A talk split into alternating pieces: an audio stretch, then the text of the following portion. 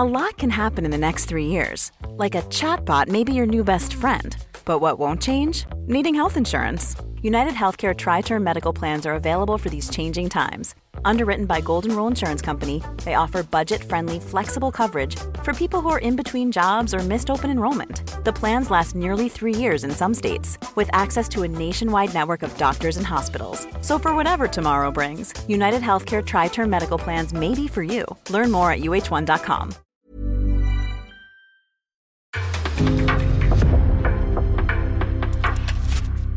En podcast från Aftonbladet.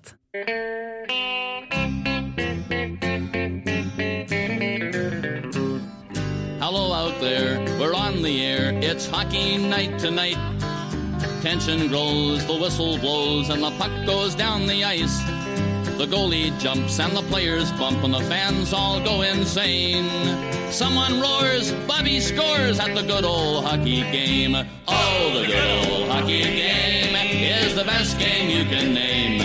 And the best game you can name is the good old hockey game. Hallå, hallå, hallå, hallå, hallå, hallå, hallå, hallå.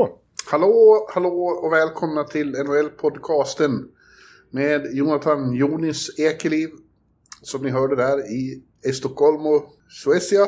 Ja. Och mig, Per Bjurman, i New York City.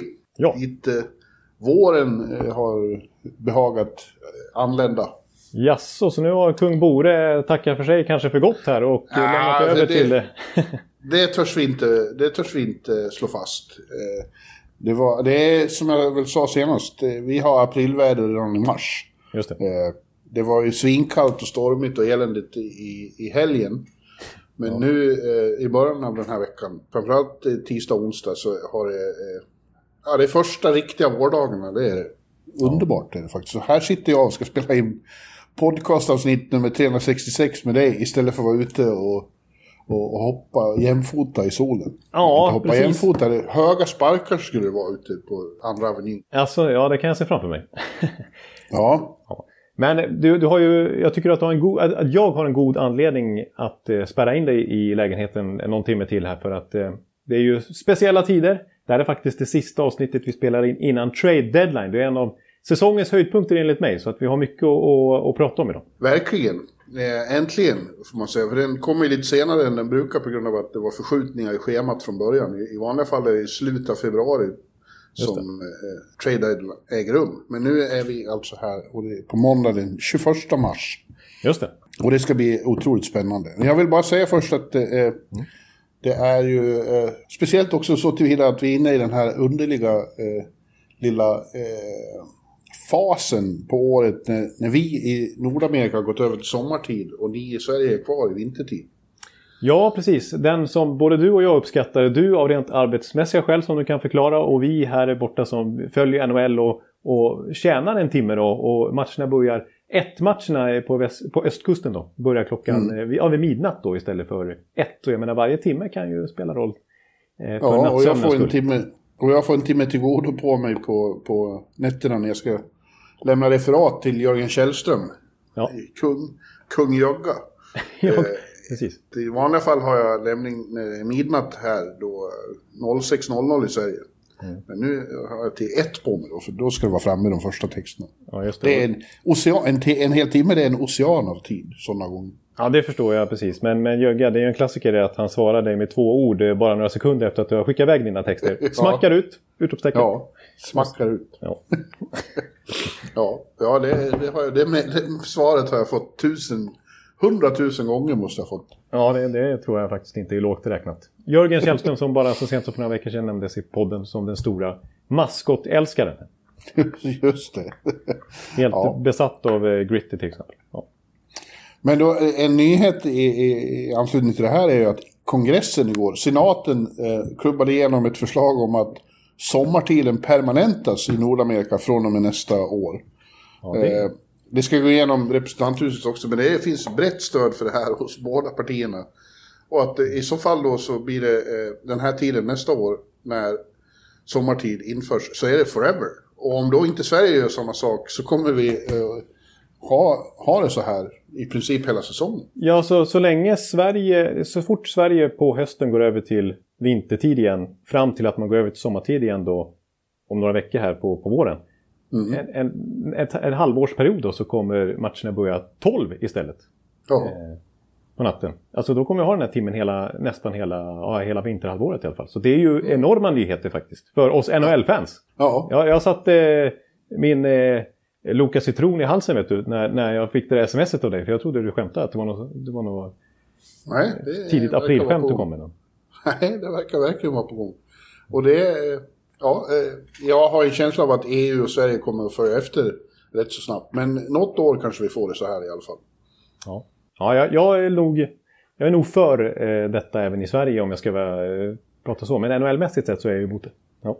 Ja, jag tycker dessutom det är en härlig tid på året så vidare att jag uppskattar längre dagar, ljusa dagar. Det är det bästa jag vet. Ja, rullgardinen dras upp. Ja. Ja, men du... I det här avsnittet så kommer vi att koncentrera oss väldigt mycket på trader. Och vi får ju se, med vår timing så blir det väl så att några stora trader inträffar precis när vi har spelat in det här. Ja, det räknar vi med. Så att det är risk att en del det vi pratar om blir inaktuellt snabbt. Men vi hoppas inte det. Vi hoppas ju att allting ska sparas till måndag. Så att det blir en riktigt mäktig trade-deadline. Vilket vi kanske inte har varit så bortskämda med. Nej, men så det blir ju nästan aldrig så. Det är mycket som händer i förväg. Det har ju redan börjat hända saker. Vi kommer till det. Ja, så är det. Men innan vi gör det så ska vi väl gå igenom några saker som har hänt som inte direkt har med det att göra. Nej, precis. Som vanligt har det hänt saker i NHL-världen som vi måste hugga tag i som nödvändigtvis inte har med trader att göra. Ja, och vi kan väl ta tjuren vid hornen och nämna då på en gång att Alex Ovechkin som vi har prata i anslutning till mindre roliga saker de senaste veckorna. Ja. Nådde ju då det här målet som han mitt under den här kontroversen har fortsatt jaga. Ja, han passerade Jaromir Jagr i alla tiders skytteliga och är nu ensam trea då. Bara Gordie Howe och Wayne Gretzky framför sig. Och det där var stort i Washington förstås. Ja. Och det, vi vet ju att det är en enastående prestation, men i skuggan av det som händer i världen och Ovechkins kopplingar till Putin och det faktum att han fortfarande står med sin jädra bild på Instagram med Putin är fruktansvärt provokation och det känns lite olustigt att bara prata om hans hockeyframgångar. Ja, precis. Det håller jag med om. Även om det naturligtvis är en liksom, historisk verkligen notering att ja, trea liksom pallplats i skytteligan genom alla tiderna och bästa europé och så vidare och att han fortsatt håller den här extrema nivån. Men jag är egentligen då mer intresserad i detta tillfälle att tala om en annan rekordnotering, eller rekordnotering är väl fel ord, men milstolpe i Capitals så det är ju att Niklas Bäckström sen senast vi spelade in nådde 1000-poängsnoteringen. Ja, det gjorde han. Nu fick jag något i ögat här. Hurra! Ja, precis. Ja visst, Niklas är nu den sjätte svensken i NHL-historien som har nått den otroligt klassiska milstolpen 1000 poäng. Ja. De enda som har gjort det sen tidigare är Mats Sundin, Daniel Alfredsson, Niklas Lidström, Daniel Sedin och Henrik Sedin. Ja. Det är ju ett enastående sällskap att vara del av. Ja, och jag var tvungen att, typiskt mig här, och stirra mig blind på lite siffror. Jag tänkte så här, hur långt kan Niklas Bäckström presumtivt klättra då? Och jag kom fram till att han blir nog inte bästa svenska poänggörare i NHL-historien, men han har goda chanser att bli näst bästa. Ja, vad står Sundin? Det är Sundin som ettar. Ja, han står på närmare 1400 poäng och sen så är ju Daniel Alfredsson tvåa på 1157. Och Bäckis nu alltså på 1000, så han har 157 poäng upp till Alfie. Och jag räknade ut då att han skrev ett nytt fett kontrakt det här om året. Och han har 3 år kvar på det efter den här säsongen. Och visst, han har haft lite skadeproblem här nu i år. En krånglande höft. Så vi får se hur hans karriär fortsätter. Om han kan fortsätta hålla ett högt poängsnitt. Men om vi säger att, ponerar att han skulle spela samtliga matcher som är kvar på kontraktet. Det kommer han inte göra, men vi säger det. Då räcker det med ett poängsnitt som motsvarar 48 poäng per säsong. Och Bäckström har som lägst gjort 69 poäng när han har spelat 82 matcher. Så att han har ett betydligt högre poängsnitt i karriären. Och han fortsätter att hålla ett högt poängsnitt. Så att, och jag menar, historiskt sett har han varit väldigt befriad från skador också. Det här är en av få skador han har haft under 15 år i NHL. Ja, den har de ju tagit hand om nu. Ja. Han vilade ju länge för att han säger att han inte har någon känning av det nu. Nej, så att han har chansen, skulle jag vilja säga, att med ganska god marginal bli nummer 2 bakom Mats Sundin. Jag tror inte han når upp i nästan 400 poäng till i karriären och klår Mats, men snarare det tror jag än att han ska slå Alfie på andra plats. Och som vi har nämnt så många gånger så är han en av de här unika spelarna som inte lever på sin speed, utan tvärtom, en av hans stora styrkor är att han saktar ner spelet och ser till att det, just där han, i hans sekvenser så dras tempot istället ner och han dikterar vad som händer. Exakt, det är ju verkligen signifikativt för Bäckis och andra spelare som har lite den förmågan har ju klarat av att liksom hålla god nivå högt upp i åldern. Alltså Joe Thornton brukar du och jag nämna. Man kan ju jämföra lite med Jaromir Jagr också, som verkligen inte var någon speedkula. Och han spelar fortfarande 50 års ålder liksom, men fortfarande produktiv. Mm. Så att därför är du och jag överens om att Becky känns som en spelare som när han är 38 fortfarande skulle kunna vara en bra spelare. Ja, det enda, han har inte riktigt lika stort arsel som... Nej, det är hockeyarslet där som Jaromir Jagr har. Det är ju unikt i hockeyvärlden genom tiden. Ja. Det arslet sitter ju inte Beckis på. Det, om vi ska prata hockeyarslen så ställer. Han sitter inte på exakt rätt uttryck. Oj, det var en omedveten balans faktiskt. Ja. Men det är bara att applådera den prestationen. Han fick en standing ovation i Capital One Arena. Det skedde ju under deras långa roadtrip i västerled, det där. Ja, just det. Mm. Där Ovechkin då å sin sida blev utbuad i alla arenor i princip. Ja, men nu har vi pratat klart. Ja. Ja. Det har varit mycket fokus på Toronto ett par dagar. För att det började... De hade utomhusmatch i helgen mot Buffalo i Hamilton, Ontario. Just det. En av de största städerna i Kanada som inte har ett NHL-lag och aldrig har haft heller. Nej, där jag pratat om kanske i början av det, ska inte svära på. Då kommer Dan Augustsson nu slå med fingrarna med något lag från 1918 eller så. Ja, just det, det är sant. Men i modern tid har de inte haft något NHL-lag. Ja, men en stor arena hade de, och där var det då en match mellan Leafs och Buffalo Sabres.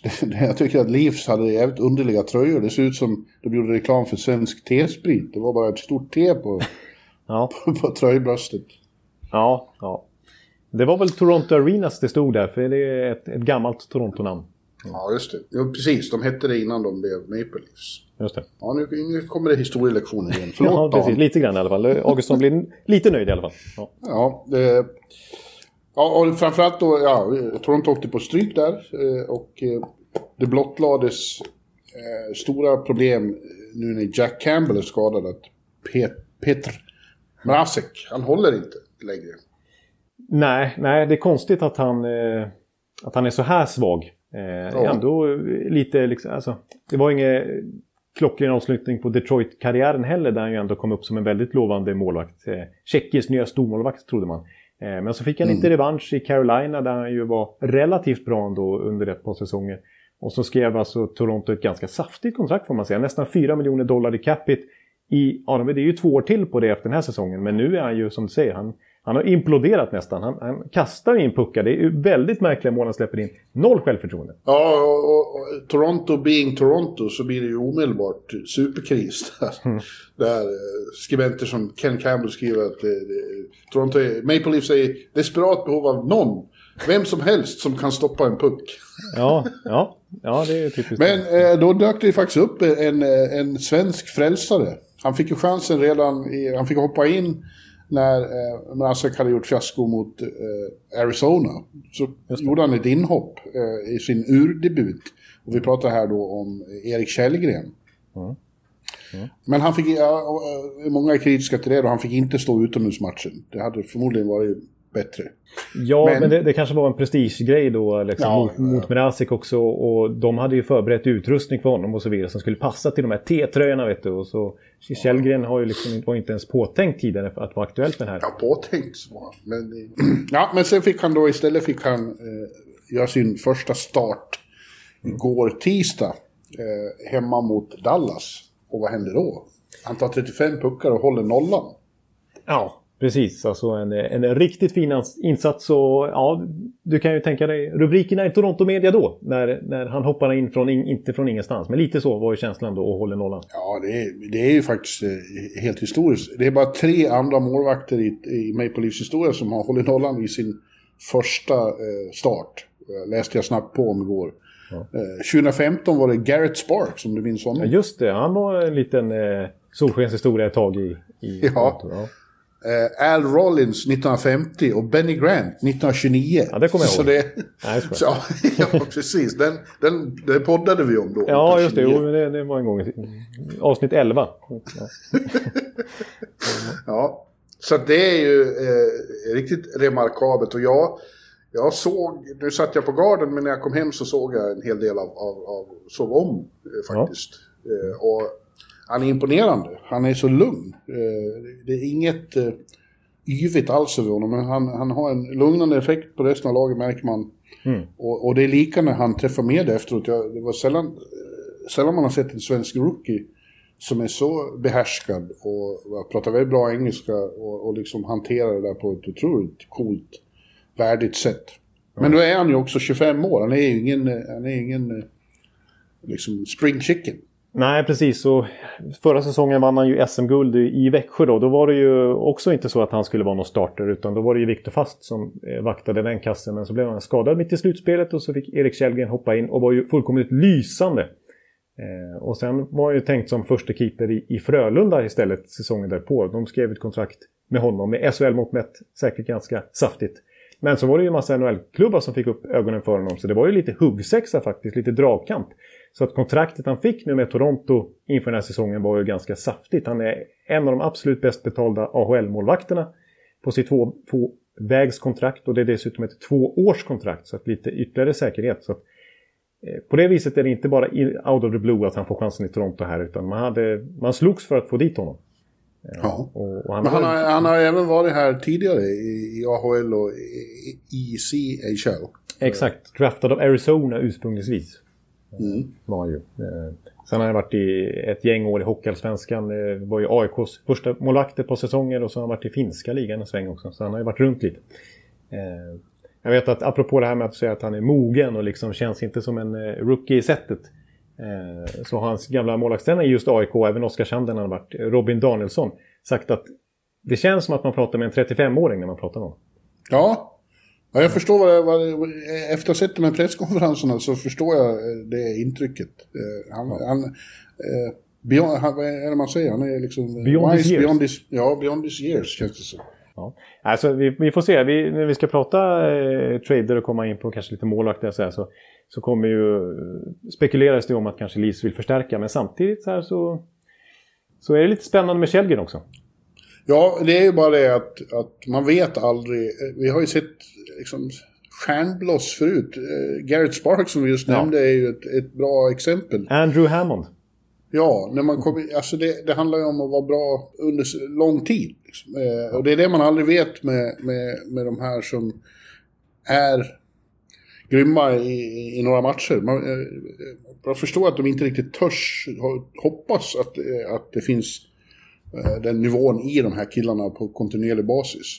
Mm. Nej, det är klart att det är ett väldigt vågspel och helt plötsligt satsa på Källgren här nu. Vi pratar ju egentligen bara om en match, den höll nollan, så det ska vi inte dra några starka slutsatser av. Men jag tror ändå att Källgren, han har ändå så pass digert CV innan NHL-karriären här, och imponerat, också fått mycket beröm för hur snabbt han akklimatiserar sig till Nordamerika, liksom redan på campen och så vidare, och i AHL hur han har varit där nere. Att det kan nog bli en NHL-karriär för honom åtminstone.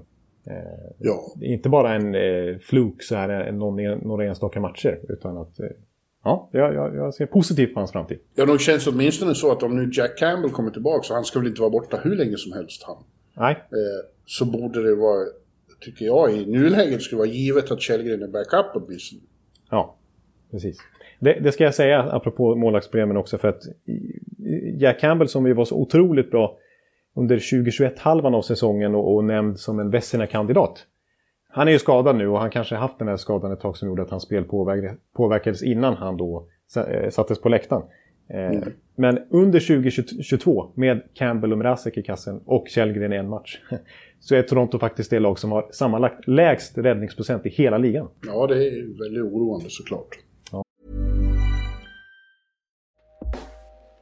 Hey everyone, I've been on the go recently. Phoenix, Kansas City, Chicago.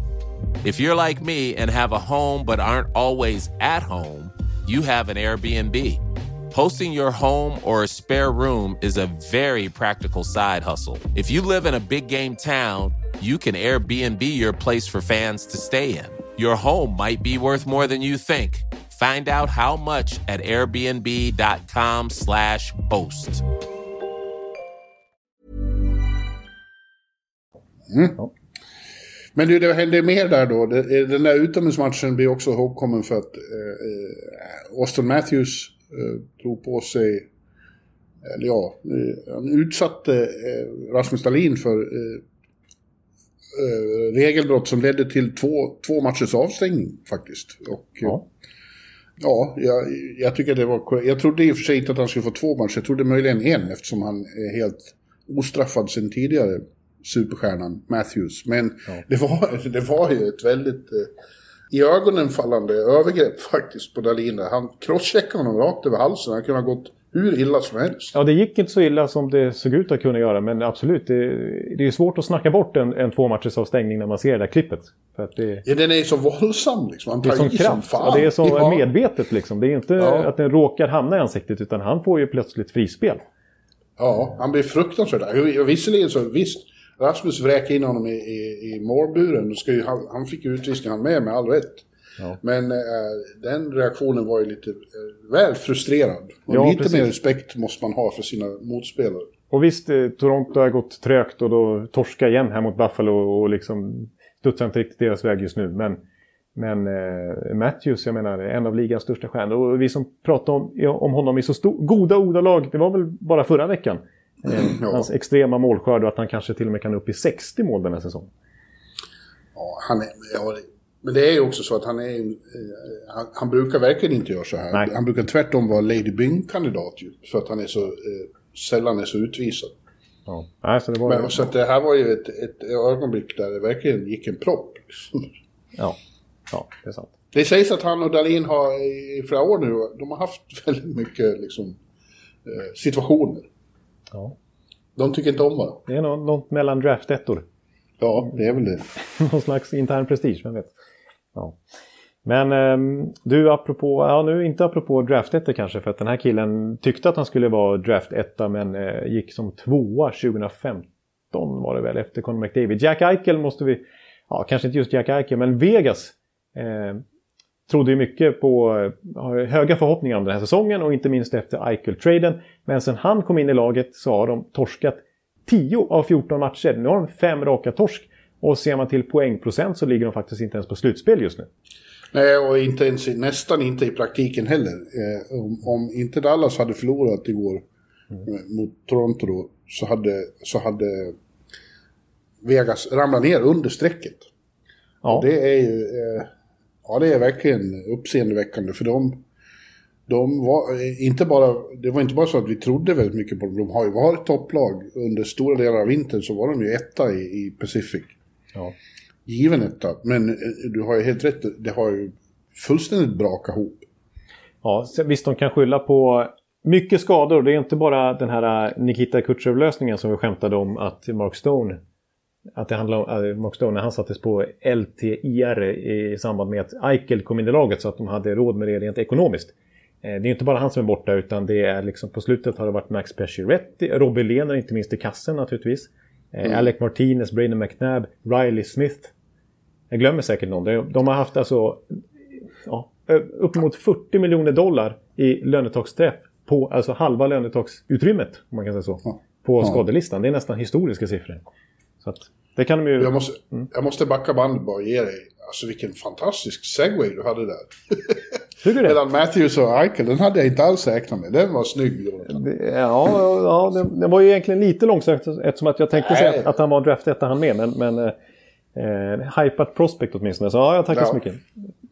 Ja, men det har ju faktiskt riktats ganska mycket fokus just på hans, att han har anlänt då, att det sammanfaller med deras plötsliga svacka här. Jag kommer inte ihåg vad de heter, det var någon som berättade igår om någon podcast där gamla NHL-spelare gick till fruktansvärt angrepp mot honom som person.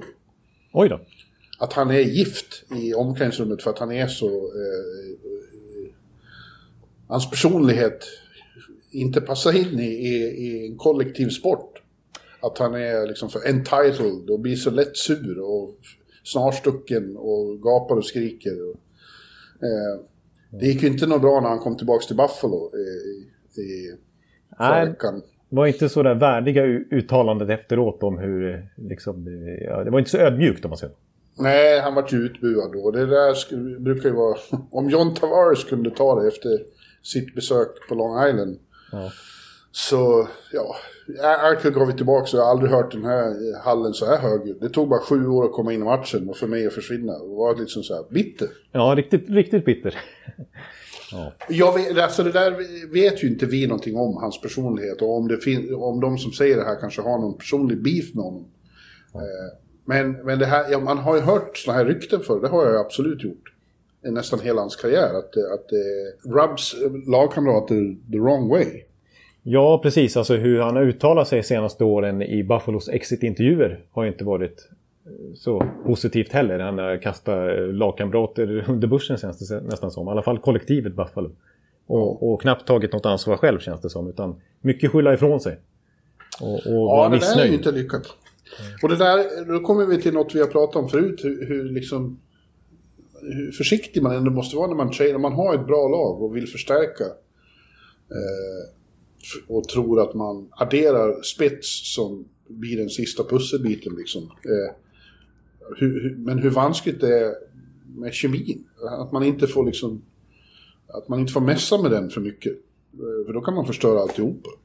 Ja, det är ju inte mycket kvar av den kemin som Vegas byggde upp sitt första år i alla fall. Deras mest lyckade. Misfits... grejen, den är borta nu. Det är inte många kvar sen dess. Det är ju Wild Bill och Marchessault och Smith framåt och så någon back. Ja. Vi får se nu i Vegas hur de agerar. För visst, som sagt, jag tycker de kan skylla lite på skadorna. Men samtidigt har de varit skadedrabbade under stora delar av säsongen och ändå presterat betydligt bättre hockey än vad de gör nu.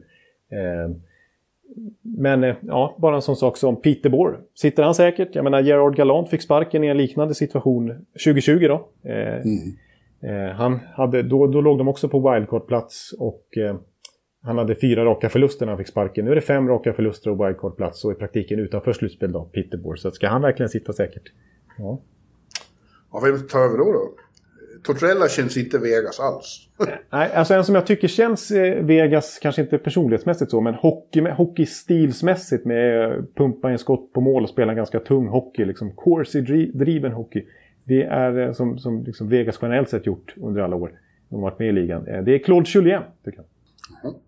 Jag tycker en personlighet som man har glömt bort som nu faktiskt är ledig nu är Paul Maurice. Ja, han var ju liksom omotiverad i slutet av Winnipeg-karriären, men han kanske, jag menar, får ta över ett Vegas med den kapacitet som ändå finns där. Ja, och få flytta från Winnipeg till Las Vegas. Ja, jo, tack. Och han har ju en väldigt smittande personlighet, han. Tror att han Vegas rent socialt tror jag han skulle vara en succé i Vegas. Ja. Men nu ska vi inte gå händelserna i förväg. Peter Bohr är ett aktat namn. Liksom. De kan ju få ha en svacka utan att vi drar... Nu känns både du och jag lite hysteriska här. Ja, precis. Nu känns som de NHL-bevakade. Som vi gör i oktober när vi drar jättestora slutsatser om de första 5 matcherna. Ja, ja, men lite absolut oroande och alarmerande är ju det som händer där. Det är ingen snack om det. Nej, precis. Och det vore naturligtvis ett jättefiasko för Vegas om de missade slutspel. Med den här enorma satsningen då alltså, ja, verkligen. Ja, det får bara inte hända. Nej, det får det inte. Innan vi kommer in på hela trade wanchet, så är det 2 svenskar jag tycker vi måste nämna lite speciellt, som båda har sprängt 30-målsvallen sen sist. Och det är då Elias Lindholm i Calgary och Filip Forsberg i Nashville. Och det känns som båda två är i kanonform och med så mycket kvar av grundserien har stor chans att nå 40 båda två. Ja, precis. Det är ju synd som vi har varit inne på tidigare under säsongen här att Filip missar ett dussintal matcher tidigare så att han förmodligen inte når 50, det kan vi ju nog inte räkna med. Nej, men hade han spelat om så hade Håkan Loobs svenska rekord hängt in the balance. Exakt, för med nuvarande målsnitt sett till antalet matcher han har spelat så är det över 50 mål. Då hade han kommit upp till typ 53 mål, tror jag. Ja. Jag tycker det är härligt att se honom. Han spelar med ett så fruktansvärt pondus och självförtroende nu för tiden. Ja. Man ser på honom att han tror och vet att han ska göra mål där ute. Ja. Och dessutom så har han ju...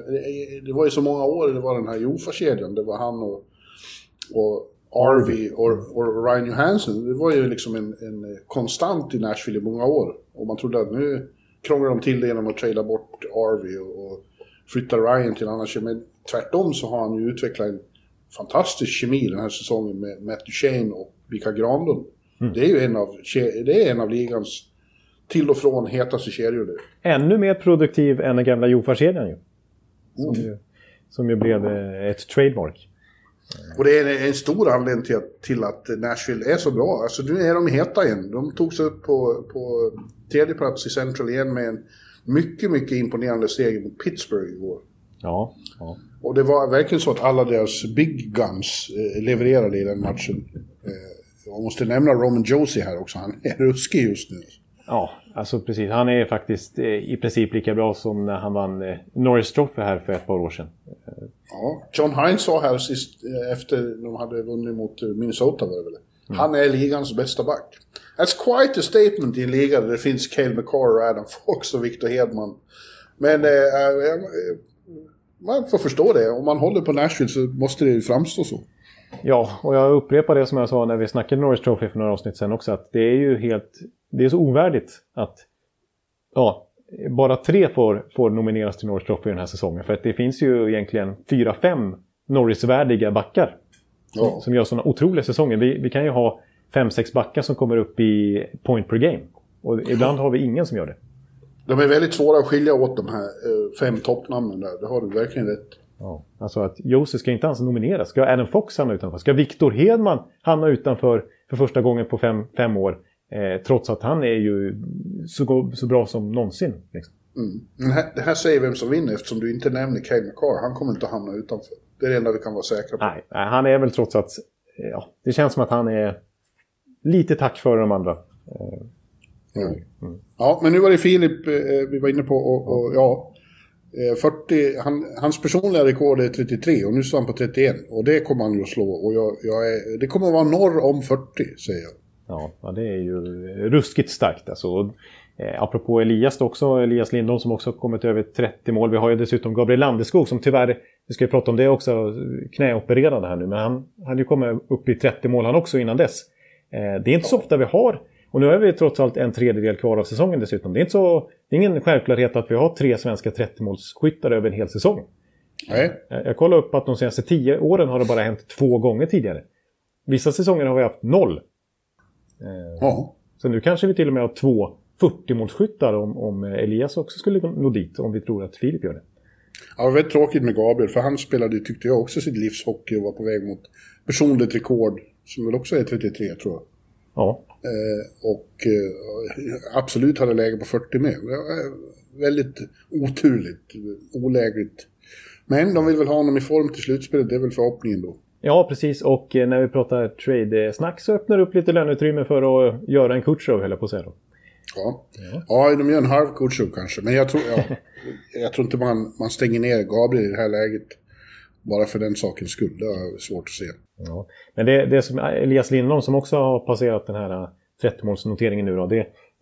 Jag vet att jag tjatar om det och vi har pratat om vilken Selke-kandidat han är dessutom. Men det är häftigt att kunna prestera sån extrem offensiv som han gör när han samtidigt är så liksom tydligt ledande defensiv spelare också. Han är den svensk som har spelat mest minuter i boxplay hela säsongen och bara 8 av de här 30 målen har varit i powerplay, så att han är verkligen komplett i deras Lindholm. Ja, det är han, och man hör ju mer och mer buzz om att han har tagit sig in i Selke-diskussionen, vilket du har flaggat för länge. Men nu har även människor oberoende av dig som inte lyssnar på den här podden här borta kommit till samma slutsats fler och fler.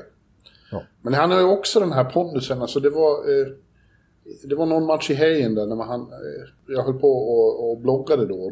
Någon skrev, det var väl min stammis Johan Forslund som skrev att Elias Lindholm, när han glider in i zonen han gör det med samma liksom självklarhet och enkelhet som vi går till kylskåpet och hämtar en till öl. ja, just det. Ja, det är ju inte många som har den förmågan i offensiv zon att agera så naturligt där. Nej. Och även i defensiv zon, som sagt, i mittzonen också. Han är ju en toppspelare oavsett på banan man befinner sig. Ja, och båda två, både Elias och Filip, har ju väldigt stor del i att deras lag går så väldigt bra just nu. Ja, man hade velat se dem i Peking för några veckor sedan. Ja, men vi får se dem i World Cup i Genève istället. Va? Genève? Oj då. Jag tror vi får se dem i World Cup i Vegas. Oj. Vi ska väl överleva. Ja, okej. Okay. World Cup 2 veckor i Vegas. Nej, det går inte. Nej, World Cup i Chicago. Ja, eller New York. Ja, det är inte helt otänkbart. Nej. Tänk vilka fester vi skulle ha här i lägenheten då. Aftonbladets utsändare. Ja, det Ros Abris och Wennerholm och Jimmy Wikström och du och jag här. Ja, man skulle behöva sova en månad sen för att rehabilitera sig, tror jag. Ja, det vart off-topic minst sagt. Ja. Men ska vi komma on topic då och prata om det som vi har utlovat sedan första början? Ja, innan vi börjar ska jag bara skanna av här på Twitter så vi inte har missat något som händer medan vi sitter och spelar in. Ja, det är möjligt. Så vitt jag kan se inte. Det är väl bäst att slå in Elliot här. Elliot Friedman? Ja. Säkert kort. Nej, han har inget nytt inlägg sedan 23 timmar, så då är det väl lugnt. Ja, då hoppas vi ligga hyfsat i fas i alla fall, när vi inleder detta. Ja, men som sagt, på måndag klockan 15 lokal tid här, vilket då är 20.00 i Sverige. Ja, det blir det ju. Just det. Det brukar vara 21, men nu är 20 detta år. Ja, tänk vad vi är insnöade på det där. Ja. Med tiden. Men då har vi trade deadline och vi har tittat då lite på vilka som är buyers och vilka som är sellers och vilka som finns tillgängliga och vilka svenskar som kan tänkas vara i on the move. Ja, precis. Men det känns som att vi får börja innan vi kommer in på de punkterna så får vi nämna lite att det har hänt lite dominobrickor som har satts igång i alla fall. Ja, framförallt i Klippiga bergen då. Ja, det är ju Colorado som var tidigt ute. Ja, de har redan då tradat till sig Josh Manson som backen från Anaheim. Och det är nästan otäckt vilket starkt försvar de får. Han har redan spelat, han kom ju snabbt och spelade redan igår då när de slog LA med 3-0. De har för övrigt nollat två matcher i rad har Darcy Kemper håller nollan, vilket väl nu har rätat ut det där frågetecknet om hur det är på Morgans position till ett stort utropstecken. Precis, han har verkligen tystat kritikerna efter en halvbra avslutning på Arizona-karriären och sen ganska svajig höst. Men egentligen sen december månad och framåt har han varit väldigt bra. Och även Pavel Franchos då, som ju har haft så mycket skadeproblem. Nu har han till och med fått en förlängning här i veckan också. Så att, det känns ganska habilt plötsligt på målvaktssidan där. Kemper är lite som när han var som bäst i Arizona. Han hade ju någon västinartad säsong där. Ja, när han är som bäst så har han ju varit bäst i NHL. Ja. Till tiden. Ja, till och från, ja. Ja, men Josh Manson då kom in och spelade igår och då, det var ju ingen det var första matchen, ingen bra succé, men Jared Bednar sa det efteråt att döma av den här matchen kommer vi ha väldigt stor nytta av honom och det är klart de kommer. Han, Taves, McCarr och om Girard hinner bli frisk igen. Jesus Christ. Ja, det ser riktigt bra ut och det är ju väl just den typen av back som de sökte också med tanke på att Vegas var lite för tunga för deras relativt, alltså väldigt spelskickliga men kanske inte så fysiskt starka backar. Exakt, det var ju det som var slutsatsen efter floppen mot Vegas som man säger att det var för små i försvaret, det var för lätta att köra över. Precis, och Manson är ju en väldigt tung och stark och fysiskt skicklig defensiv pjäs. Ja, alltså för några år sedan så var han ju en riktig analytics-darling då, så många hävdade att han var en av ligans bästa defensiva backar totalt sett också. Sen han börjar ju liksom, han är ju inte purung längre, han är ju visserligen bara 30 då, men några halvsvaga säsonger fram till i år igen där han varit riktigt bra i Anaheim, och man ser på hans siffror att Anaheim är bättre när han är på isen än när han inte är det liksom det. Och ingen flashig spelare, så han kommer inte gå in och producera en massa poäng, men han ska ju vara en defensiv pjäs för Colorado. Det kommer han ju, alltså, det är som du säger, det ser väldigt homogent ut där nu, måste jag säga. Ja, men nästan ännu intressantare var det som hände sen då, när de tradade, vad hette han? Tyson Jost. Tyson Jost i Minnesota för Nico Strom. Varmed de kapade en hel del lönetagsutrymme, och det tror man ju då att den traden i första hand handlade om just det, för att förbereda en annan trade. Och hetaste namnet där är ju då Claude Giroux från Philadelphia, som allt mer tyder på att Colorado tänker gå för honom. Ja, precis, och det har ju liksom inte med sådär jättemycket substans, men det har ändå många gånger sagts att Colorado är Giroux första val om han ska häva sin no-trade-klausul och flytta på sig. Ja, det tror fan det. Då får han ju en gyllene chans att vinna. Ja, verkligen, verkligen. Det blir, jag har sagt det förut, det känns nästan orättvist vilket artilleri Colorado sitter på då. Ja, han imorgon torsdag så gör han faktiskt en 1000:e match med Philadelphia Flyers. Mm. Och anmärkningsvärt nog så kan ju det bli den sista. Precis, det har ju spekulerats i det att han inte har blivit tradad tidigare för att han vill genomföra den här 1000:e matchen i Philadelphia. Och det kanske blir någon slags avsked också, men att han trivs otroligt bra i Philadelphia, så att på många sätt vill han ju inte lämna den klubben, men får han chansen att vinna Stanley Cup någon annanstans så är det klart det smäller högt också.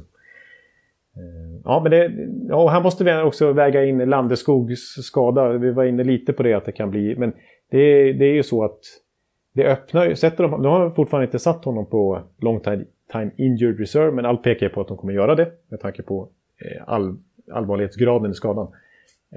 Och det öppnar ju. Ja, det är något som är krångligt i knät, som har sagt blir värre och värre, och nu var det lika bra att operera. Men det låter inte som någon jättestort ingrepp, eftersom de räknar med att han ska vara tillbaks till slutspelet. Ja, precis. Men du misstänker lite coacher av fuskar. Ja, men det tror jag. Ja. Det skulle Gabriel gå med på det när han har en sån kanonsäsong. Ja, men det kanske, jag menar, han brinner ju mest. Vi har ju få, inte bara svenskar utan spelare som har en sån vinnarskalle, och han känns inte som en individualist som egentligen bryr sig så mycket om sådana typer av milstolpar, utan kan de få in Claude Giroux och bli ännu större favoriter till Stanley Cup, så kan han nog gå med på en sån grej. Jag var chockad när jag såg det beskedet. Jag kanske var naiv då, men för mig, det var nästan som den gången i 2017 när jag var i Nashville och åkte ner till Alabama i väntan på att de skulle komma tillbaka.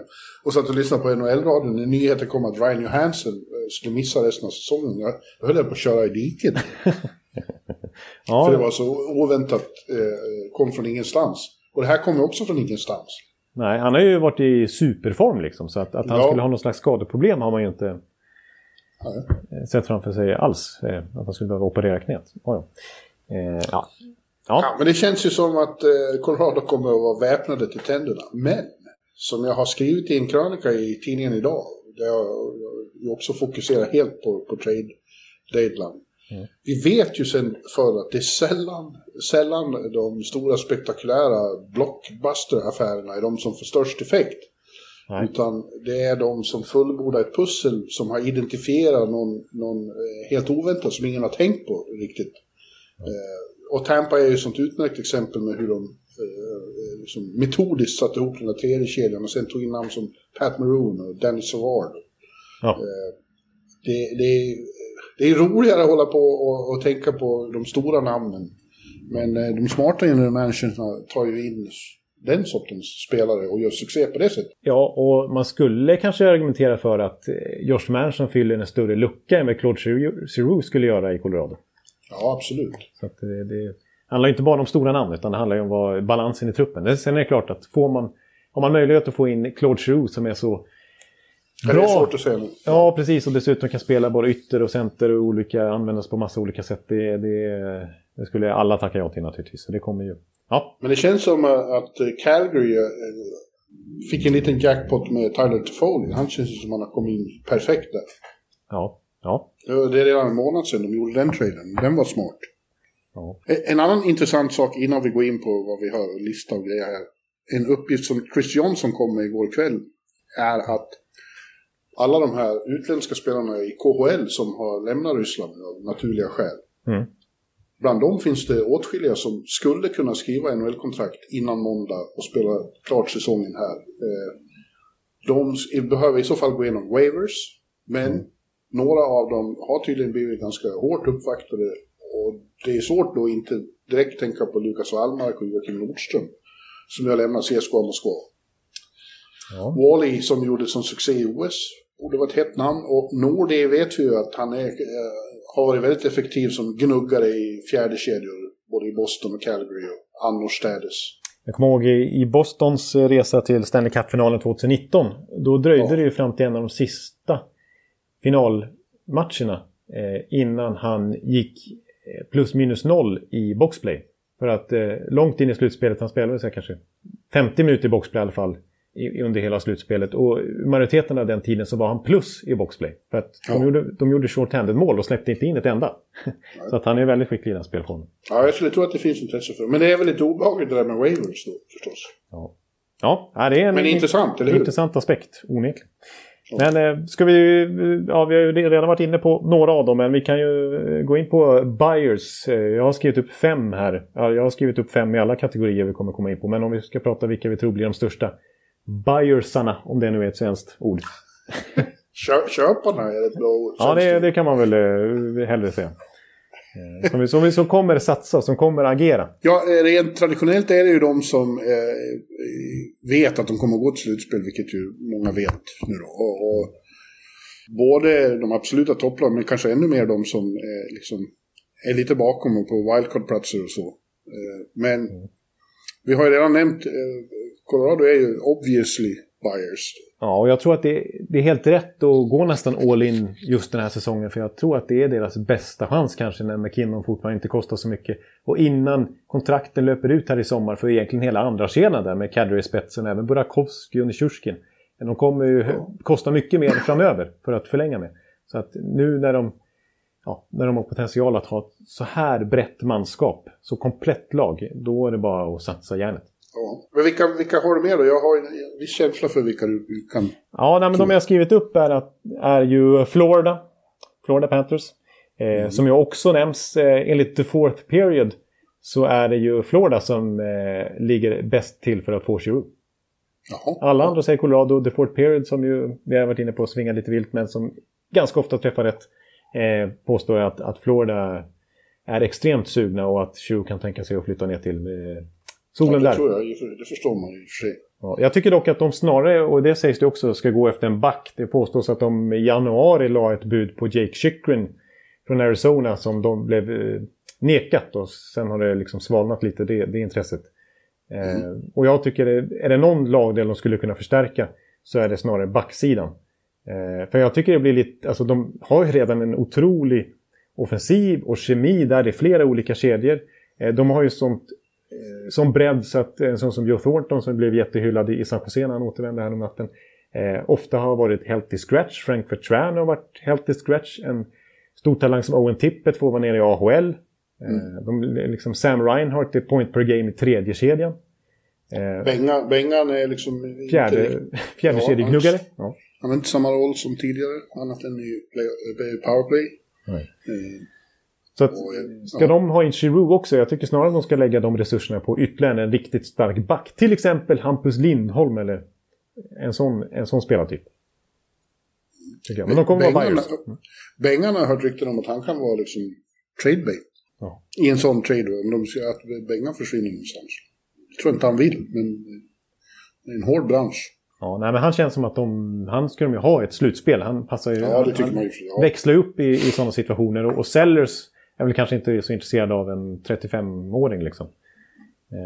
Ja, det vet man ju aldrig med Arizona till exempel. Nej. Ja, grejen med Arizona när vi kommer in på den på Sellers snarare, det är ju att de det är ju en begravningsplats för dåliga kontrakt har det ju varit.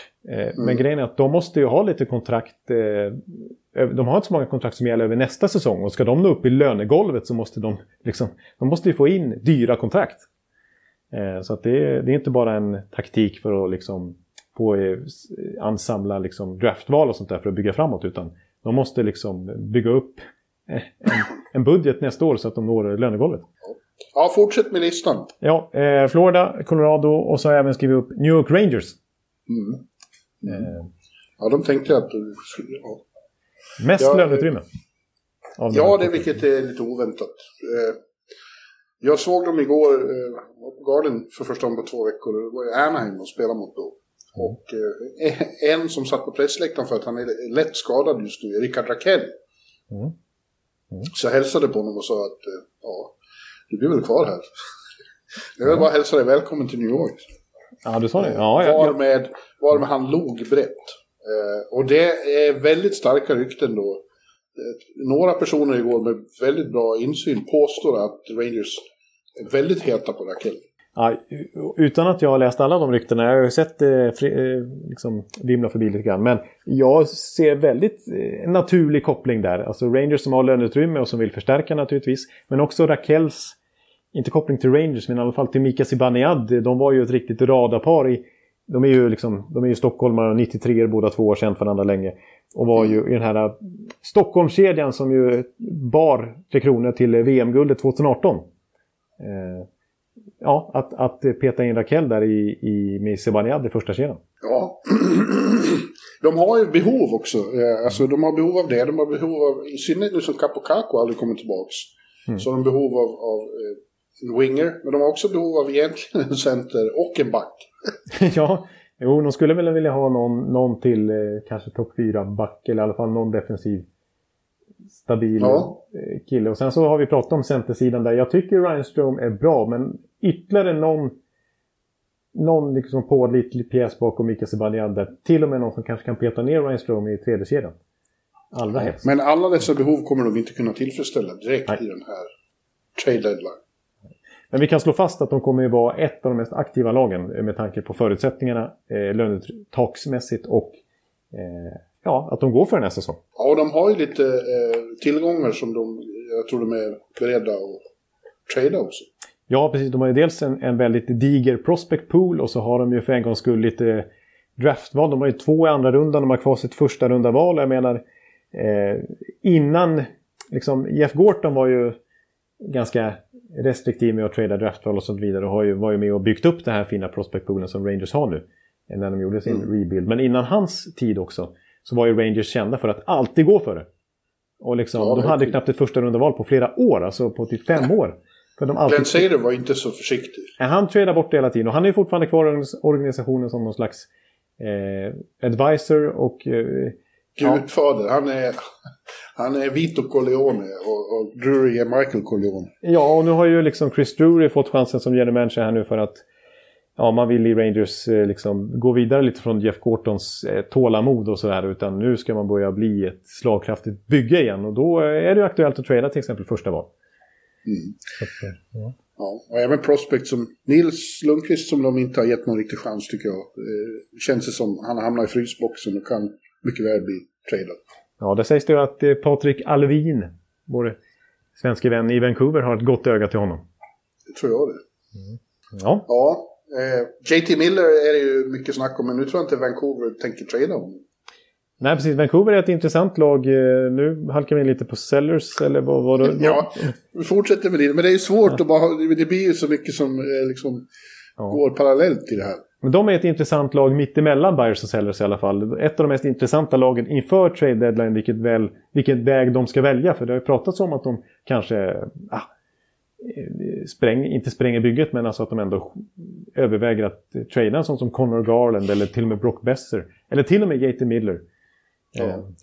Ja, det är lite... De är 1 poäng från slutspel nu efter att liksom ha varit krislag i höstas. Men man får ju samtidigt lite intrycket att den nya ledningen inte riktigt tror på det här laget utan vill bygga något för framtiden istället och inte ha så stort fokus på att gå till slutspel det här året. Det är inte det centrala. Nej, det är verkligen det, den känslan man får av alla intervjuer, både Alvin och Rutherford och så vidare. Mm. Så att, ja, det är mycket spännande. Men vi fortsätter med din Buyers-lista. Ja, jag har två lag kvar. Jag har nämnt Colorado, Florida och Rangers. Och nu de två sista lagen är Carolina och Toronto som jag har skrivit upp. Sen finns det naturligtvis fler mycket potentiella Buyers, men det är de två jag skriver upp. Jag skulle nog ha flyttat upp Boston på den listan. Ja, Boston. För de känns som de alltid är Buyers och rätt beredda att göra ett stor affär. Exakt, och är ett lag som nämns kring flera av toppspelarna. Jag har ju pratat om det, känns det som, hela året och dessförinnan också, om vänstersidan bland backar där de inte är så starka. De är starka där med på högersidan med McAvoy och Brandon Carlo och sådär. Men en Hampus Lindholm, jag säger det igen, skulle passa perfekt där. Jake Chychrun om de är beredda att betala ännu mer. Eller om de nöjer sig inom citationstecken för en Mark Giordano kanske, eller en Ben Chirot från Montreal. Det finns ju många bra leftbackar, vilket är precis Bostons behov. Ja, jag tror att de kommer att vara aktiva. Precis, och center, vi har pratat om center också i Boston, att de lär försöka hitta en andra center. Eftersom East är avgjort så är det så enkelt att peka vilka som var buyers och sellers.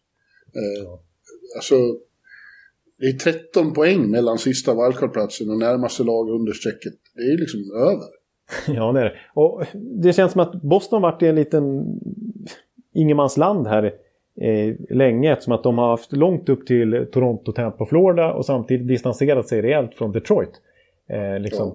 De såklart wildcard-lag, men nu har de, faktum är att under 2022 så tror jag att de är näst bästa lag bakom Colorado i antal poäng hittills. Så att de är riktigt... de är bara 2 poäng bakom Toronto. Nej, exakt, och nu är de plötsligt bara 2 poäng bakom Toronto. Så att jag menar, Boston kanske till och med kniper en direktplats. Eller direktplats heter det inte, för Wild, men en ordinarie slutspelsplats. Ja, men du nämnde ju Toronto och Carolina där. Jag kan börja med Toronto som vi redan varit inne på, målvaktssituationen där, om de kommer att agera. Samtidigt så är de också, de i sin tur tror jag snarare ute efter en högerfattad back. Men om jag läser upp deras högersida just nu så är det Ilja Ljubushkin, Timothy Liljegren och Justin Holl.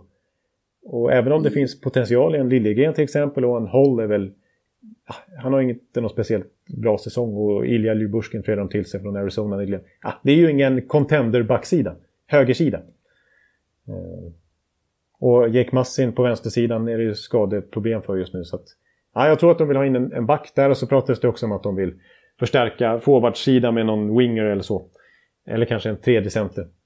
Och de vill ju absolut inte åka ut i första rundan igen, där de ju troligen möter Boston eller Tampa. Jo. Ja, nej, det vill de garanterat inte. Det vill ingen, men synnerhet inte de. Nej. Och åker de ur där, då kanske inte Kyle Dubas får vara kvar heller. Så att han slår sig för sitt eget jobb här också. Ja, men Carolina tror du också, ja det är klart. De är ju liksom, de är nästan självskrivna som etta i Metro. Ja, precis. Och visst, nu tycker jag kanske det har svalnat lite kring dem här inför deadline här, att det är mest en back de verkligen vill ha. Men jag kommer ihåg liksom, tidigt på säsongen så sades det att Carolina, liksom, nämn vilken UFA som helst så har Carolina varit där redan nu liksom, flera månader i förväg och hört sig för de priset. De är överlägset mest aktiva på trademarknaden, och när John Klingberg-grejen dök upp där i vintras att han missnöjd med situationen och förmodligen inte förlänger, då var det direkt Carolina som nämndes. Och nu i Josh Manson-traden så pratas det om att de var väldigt aktiva för att trada till sig Manson, men att Colorado var mer lukrativt för Manson själv, som hade delvis en no-trade-klausul då, och inte ville till Carolina jämförelsevis med Colorado. Vad gäller just Klingberg då, så mycket riktigt, han var ju hetast på hela marknaden länge. Men nu är det nog snarare rätt givet att han inte kommer att byta klubb än. För att Miro Heiskanen har ju gått och fått körtelfeber borta på obestämd tid, och då kan de inte göra så med Klingberg, då har de inga stjärnbackar kvar. Nej, precis. Att han är ju nästan bortplockad från alla såna här trade-listor nu. Det blir deras egen rental snarare då. Och precis, de lånar och så hamnar någon annanstans efter free agency. Ja, Skulle de varit inne i en lika dålig trend som de var i tidigare vintras när man kände som att de här, nu missar de i slutspel. Då kanske han hade varit tillgänglig. Då kanske de även hade tradat Joe Pavelski som de tvärtom förlängde med nu. Och Braden Holt. Du började prata lite dalmål där plötsligt. Ja, jag vet inte varför jag... Braden Holt? Nej, jag vet inte. Jo, fortsätt lite. Ja, men trada Braden Holtby var nära kanske att göra nu om de hade varit illa ute och Joe Pavelski, men det gör de inte nu. Utan det, ja, nej, jag tycker det är 7+. 7+, oj. Bättre än min fransk-kanadenska, den fick 1+. Ja. Ja, men Sellers. Ja. Där, jag kan läsa upp alla först som jag skrivit upp. Och det, jag menar, generellt sett är det ju samma sak där som du nämnde med Bayers, fast tvärtom. Lag som ligger långt ner i tabellen och redan klart att de missar slutspel. De tänker ju på nästa säsong istället och försöker bli av med sina unrestricted free agents. Eller bli av med, alltså få något i utbyte istället för att kanske släppa dem gratis i sommar när kontrakten går ut. Så vi kan ju liksom nämna massa lag här. Men de jag skrivit upp i alla fall är Anaheim Ducks, som alltså valde att skeppa Manson här nu. Arizona, som vi varit inne på tidigare också. Montreal och Philadelphia har skrivit upp. Det var bara 4. Men sen tänkte jag att man kan egentligen välja vilket som helst av Seattle, Buffalo, Ottawa, San Jose. Ja. Men jag tyckte det är intressant i alla fall med Anaheim då, apropå den Manson-traden, att de väljer att skeppa honom. Låg ju tidigare på slutspelsplats långt in på den här säsongen och kände som att de kanske snarare skulle vara buyers den här tiden på året. Men nej, nu verkar det som att till och med Raquel blir skeppad också. Och så får vi se vad som händer med Hampus Lindholm, som ju nämns som en stekhet kandidat på trademarknaden nu. Att många lag är beredda att offra mycket för honom. Men att samtidigt Pat Burdick, nya general manager där. Det är den, om det är någon rental så att säga som han vill förlänga med och skriva nytt kontrakt med, så är det Hampus Lindholm och är beredd att sträcka sig ganska långt i alla fall. Ja, men... Det är ju samtidigt så att för första gången, alltså Bob Murray ville aldrig ta ordet rebuild i sin mun. Men det har Pat Verbeek gjort snabbt. Konstaterat att vi är inne i en rebuild. Vi ska inte bara inleda den, vi är inne i den. Exakt, men det vill jag nämna också att han tog det i sin mun en gång, Murray. Och det var ju inför den här säsongen. Så att han sa faktiskt för första gången rebuild då. Och, så det var ju det. Den liksom perceptionen som Anaheim hade för en gångs skull inför den här säsongen. Sen överpresterar de ju verkligen sett till förväntningarna och när alla de här unga spelarna, alltså vi har pratat mycket om Trevor Seagrass, men inte minst Troy Terry då, som har gått och blivit en klassspelare, presterar på den här nivån. Men ja, nu börjar verkligheten komma kapp lite grann, att de inte riktigt är redo för att utmana än. Och det är det första som Verbeek har insett då på sin post och snarare fortsätter att bygga framtid. Ja, de är ju fantastiska. Som sagt, jag såg dem igår och man ser vilka brister, att det är liksom lite valpigt och så. Men också vilken otrolig potential det finns hos unga spelare där. Ja. Ja. Och jag tycker att det utbytet de fick för Manson är lovande. Lovande. Derek Brassard. För vad Verbeek kanske kan kräma ur sina assets här, att han har lärt sig av Iceman att vara tålmodig men samtidigt liksom få ut så mycket som möjligt av de assets man har, som han verkligen sitter på nu också i Raquel och Lindholm till exempel. För att han fick ändå Drew Hellison, ganska, jag ska inte säga någon supertalang, men en bra collegeback som fick spela OS för USA där i Peking och som det sades att Philadelphia var intresserade av i en eventuell Giroux-trade med Colorado innan han då skeppades nu till Anaheim istället. Och de fick ett andra runda val också för Manson. Så det tycker jag är ett starkt utbyte. Ja, han kanske kan få Prins Nils. Ja, inte så dumt. Nej, det är inte så dumt. Ryan Getzlaf sägs ju också att han kan bli tradad. Ja, han öppnade ju för att lämna Anaheim onekligen i somras. Och så blev det ju till slut så att han skrev nytt kontrakt ändå. Men han har ju uppenbarligen liksom för första gången i karriären och kanske öppnat upp sinnet lite grann att faktiskt flytta från Kalifornien. Ja, och Verbeek har inte samma liksom sentimentala kopplingar till honom som Murray har. Murray som har jobbat med honom i hela hans Anaheim-karriär. Ja. Så, ja, vidare. Arizona så pratar vi lite om, men där blir det intressant att se om de tradar Chychrun, vilket jag egentligen tycker är helt onödigt. Jag menar, 23-årig franchiseback som sitter på ett väldigt kostnadsvänligt kontrakt. Det är precis en sån spelare som Arizona ska behålla och bygga kring. Ja. Men ja, får de ett bud som är liksom hisnande, så är det klart att då kanske de inte ska tacka nej. Sen är det ju Kessel då som är lite intressant om någon klubb nappar på honom. Han har ju ett dyrt kontrakt. Ja. En hög capita att ta in för ett topplag som kanske inte har så mycket pengar. Men det är intressant också. Annars kommer de ju kanske som sagt att ta emot dåliga kontrakt och liksom agera tredjepart i många trader för att öppna upp löneutrymme mot andra klubbar. Ja. Ja. Men när vi är inne på det här så jag skulle vilja påstå att alla 8 lagen under strecket i öst är ju i någon mån sellers. Ja. Eftersom allihop är borta. Och jag satt faktiskt igår på Garden, så satt jag bredvid ingen mindre än Josef Boumedienne. Ja. Boumedienne, som ju jobbar åt Columbus. Och han var på scoutingresan i San. Och vi hade väldigt trevligt som vanligt. Ja. En utmärkt person. Så det var ju för att kolla liksom trade-grejer i det här läget. Ja. Ja. Jag propagerar ju då för att de måste skicka Gustav Nyqvist till New York. Ja, just det. ta hästpolo här mot någon. Ja, vi får se om man påverkar det så det här kommande dagarna. Han skrockade bara. Ja. Ja, men, ett namn som Columbus kanske offloadar här är väl Max Domi som har utgående kontrakt. Ja. De kanske kan få någonting för. Men vi kan gå in lite mer på spelare tycker jag då. Nej, men du har inte klar med din lista än. Nej, men jag tycker egentligen att det säger sig självt. Montreal, som vi har pratat om mycket under säsongen. Ja. Ben Chiarot är väl deras främsta rental här då, som de hoppas kunna få ett första runda val för och som de väljer att vila nu trots att han inte är skadad. För att han inte ska bli skadad. Ja, men jag tycker det är mer intressant, apropå det jag just sa, att hur lagen precis under strecket i väst förhåller sig. Ja. Du har redan nämnt Vancouver. Som lite vankelmodig men lutar åt att vara seriösa fast de är så nära. Ja. Dallas, Winnipeg, Anaheim, San Jose är ju också liksom i någon mån indragna. Ja, precis. Och Nashville då, som gick lite trögt för några veckor sedan, har kommit igång nu igen. Det kanske förändrar deras syn på Filip Forsberg som vi har pratat så mycket om. Ja, alltså, jag tror inte, det där Filip Forsberg-pratet tror jag inte en sekund på. Nej, och när de dessutom går så bra nu så... Ja, så vore det ju oerhört olyckligt att bli av med honom. Ja, sannolikt. Nej. Ja, vi har ju sagt att vi tror att det här spelet som det är lite grann i en förhandling att skriva nytt kontrakt där är lite liknande Gabriel Anderssons situationen i somras. Att det är mer förhandlingstaktik än att båda parter faktiskt tänker på en separation. Ja. Ja. Ja. Men jag tycker vi kan gå in på lite spelare. Yes.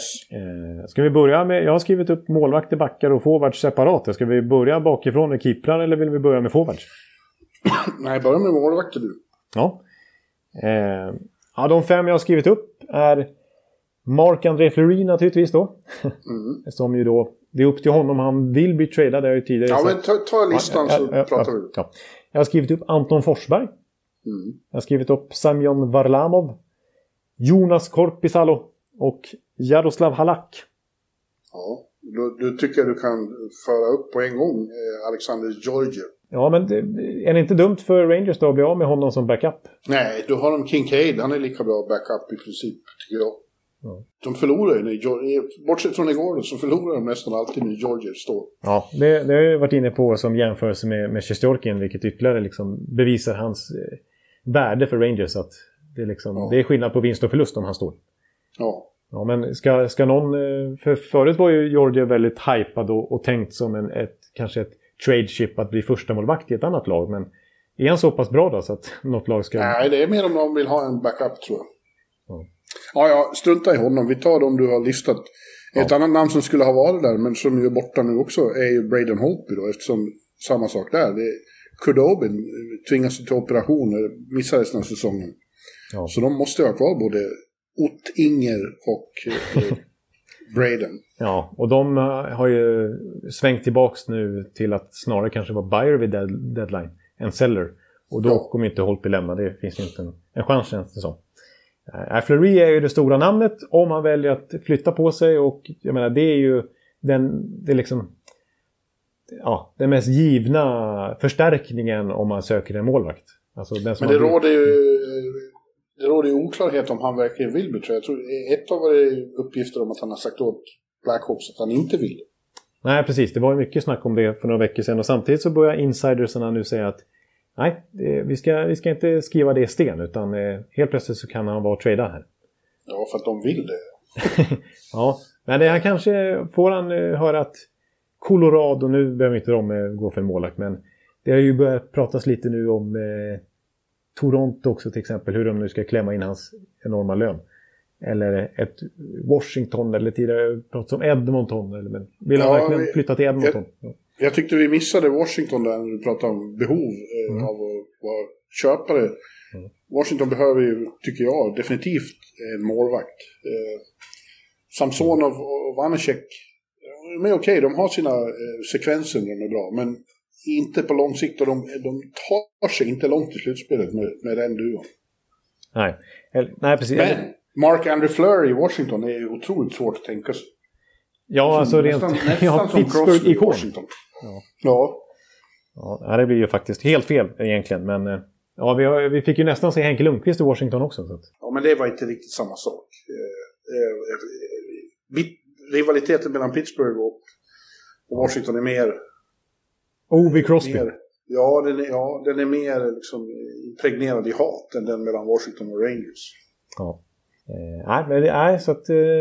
Jag håller med dig där om att Washington nog skulle behöva agera på målvaktssidan om de ämnar att gå riktigt långt i slutspelet nu. För att du sa på lång sikt, och då menar du på lång sikt den här säsongen, men på lång sikt över tid så kanske Samsonov eller Vanecek kan bli en riktigt bra målvakt.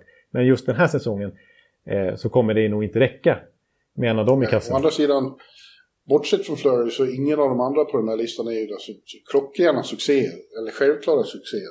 Nej. Jag tycker Anton Forsberg har gjort en kanonsäsong i lite i skymundan i Ottawa. Det var riktigt bra. Ja. Men ingen vet ju riktigt om han är redo för tjänstgöring som självklart första målis i ett lag som går för cup. Nej, det känns ju högst tveksamt. Men ja, det är ändå värt att nämna, och förbisätts lite kanske i vår podd här att han har gjort en riktigt stark säsong. Faktiskt vunnit fler matcher än han förlorat i ett Ottawa. Förbisätts skulle jag vilja påstå att det heter. Vad sa jag för någonting? Förbisätts, ja. Jag tror inte det där bara är en smaksak. Nej, men nästan 92% är faktiskt den här säsongen, och som sagt vunnit fler matcher än han förlorat i ett Ottawa liksom. Ja, han har gjort några riktiga kanonmatcher, absolut. Ja. En annan Forsberg som kan komma och röra på sig. Ja, det kanske är mer trolig Forsberg som rör på sig. Ja. Varlamov, Islanders blir plötsligt Seller, det lag som vi hade som en av Stanley Cup-favoriterna inför säsongen. Ja, nu måste väl även Lulla Morello ha insett det. Ja. Han verkar ju vara väldigt ovillig och se face the facts i det avseendet, men så är det ju. Det blir inget slutspel på Long Island. Nej, det finns ju en Chara där som också kanske kan bli trend. Ja, nej, men jag har också läst där att Lou, alltså, han är fortfarande inte villig att röra så mycket i kåren, utan han tror fortfarande på sitt bygge nästa säsong. I kärnan. Ja, i kåren och bajsarna och sellersarna. Ja, förlåt. Ja, men ni som är kvar då, nu har du fler målvakter att prata om? Nej, jag nämnde några där, men vi kan hoppa vidare till backar. Som känns, känns som att många lag är ute efter backar och att det finns bra alternativ då. Det är ju, Jacob Chychrun är ju ett, men av rentals så är ju Hampus Lindholm superintressant för många lag. Och jag förstår att han kommer bli dyr. För det är han värd att vara. Mark Giordano, Ben Sherratt, som är nämnd också. Sen tycker jag det här är intressant att det pratas mycket om en riktig doldis, Jake Middleton i San Jose. Ja, varför gör du det för? Ja, nej, men nu är inte det någon superback på något sätt, men han har fått ganska mycket förtroende i San Jose den här säsongen, och antingen ackompanjerat Erik Karlsson eller Brent Burns i princip hela säsongen, och spelar mycket boxplay där. Ett boxplay som faktiskt är ett av ligans absolut bästa, San Jose, det kanske man inte tror. Och grejen med honom är att han har ju ett minimikontrakt, bara $725,000. Och sådana blir ju otroligt attraktiva. Om bra spelare knappt tjänar någonting, då blir ju topplagen extremt intresserade. Vi såg till exempel, apropå San Jose, vad Tampa betalade för Barclay Goodrow för 2 år sedan. De offrade ett första runda val för San Joses 3:e center. För att han tjänade under miljonen. Så att det pratas om att Jake Middleton kan lite oväntat bli ganska dyr för att han sitter på ett sånt förmånligt kontrakt. Nick Ledd i Detroit borde väl också vara ett namn som väcker intresse? Ja, men det finns några till. Det finns ganska många backar som... Justin Brown? Ja, absolut. Absolut. Där sägs det att Philadelphia hoppas på åtminstone ett andra runda val. Ja, du ser. Ja. Men jag har varit inne på... Ja. Damon Severson i Devils. Ja, han har ju kontrakt... Så men det är ju en jättebra back om New Jersey skulle vara villiga att släppa honom. Daily Faceoff påstår du. Ja.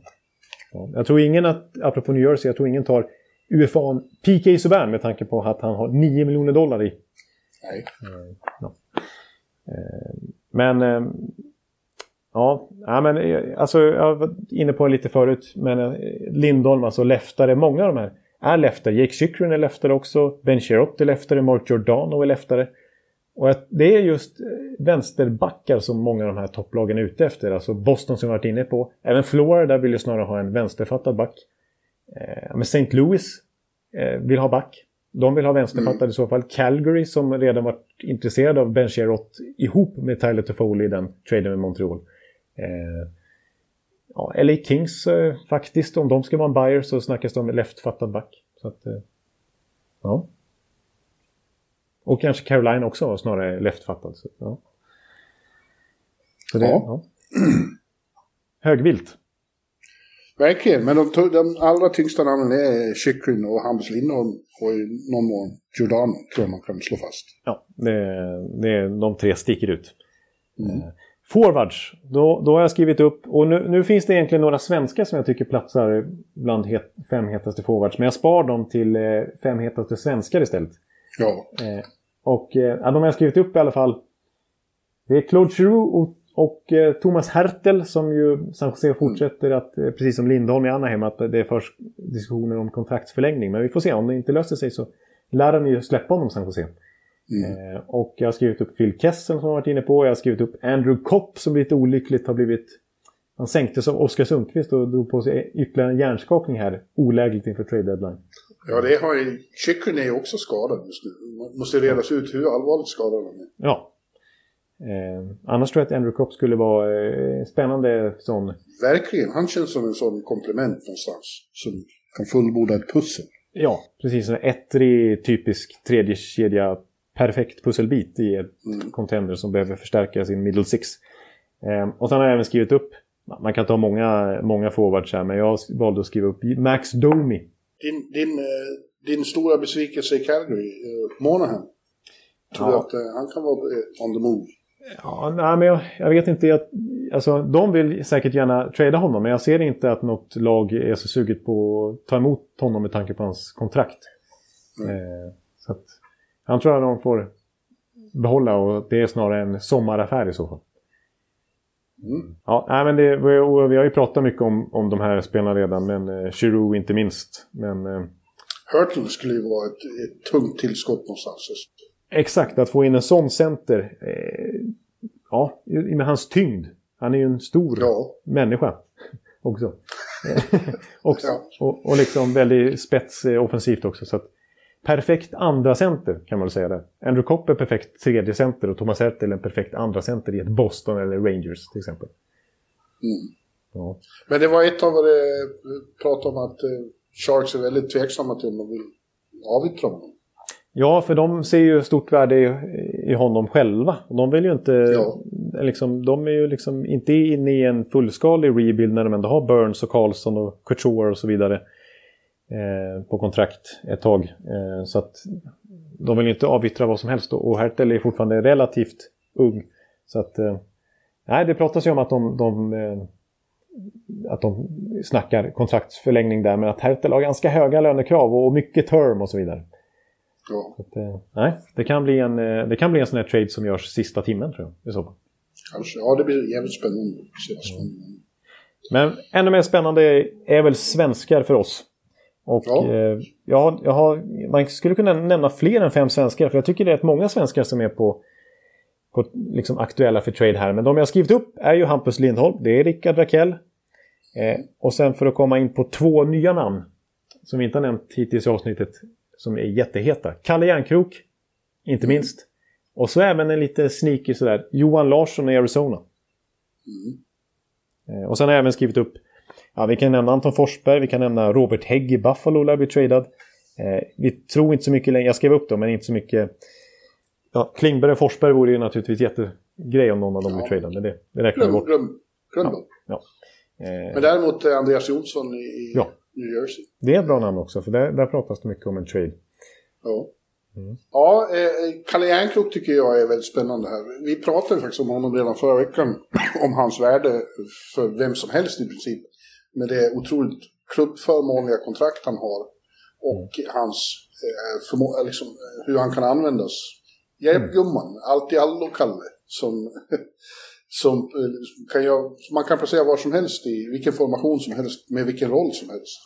Precis, det är ingen underdrift. Han kan verkligen vara tredje center eller första kedja höger forward och liksom bidra, och han kan spela boxplay, han kan spela powerplay och han kan göra vad som än krävs och göra på en bra nivå liksom. Han kanske inte är någon elitspelare så som öser in poäng, men det är ändå du får ut väldigt mycket för de pengarna du lägger. Så att, nej, jag tycker att ett lag som ligger dig synnerligen varmt om hjärtat känns som en kille som skulle passa bra där. Ja, jag skulle gärna ha honom i Tampa. Men det är också Calgary intressant, för det har han sin kusin Elias Lindholm. Precis, och det har faktiskt, om det är något lag som jag tycker nämns allra mest kring Kalle Järnkrok så är det Calgary. Ja. Det vore intressant att få ihop han med kusinen. Brynäs, Alberta.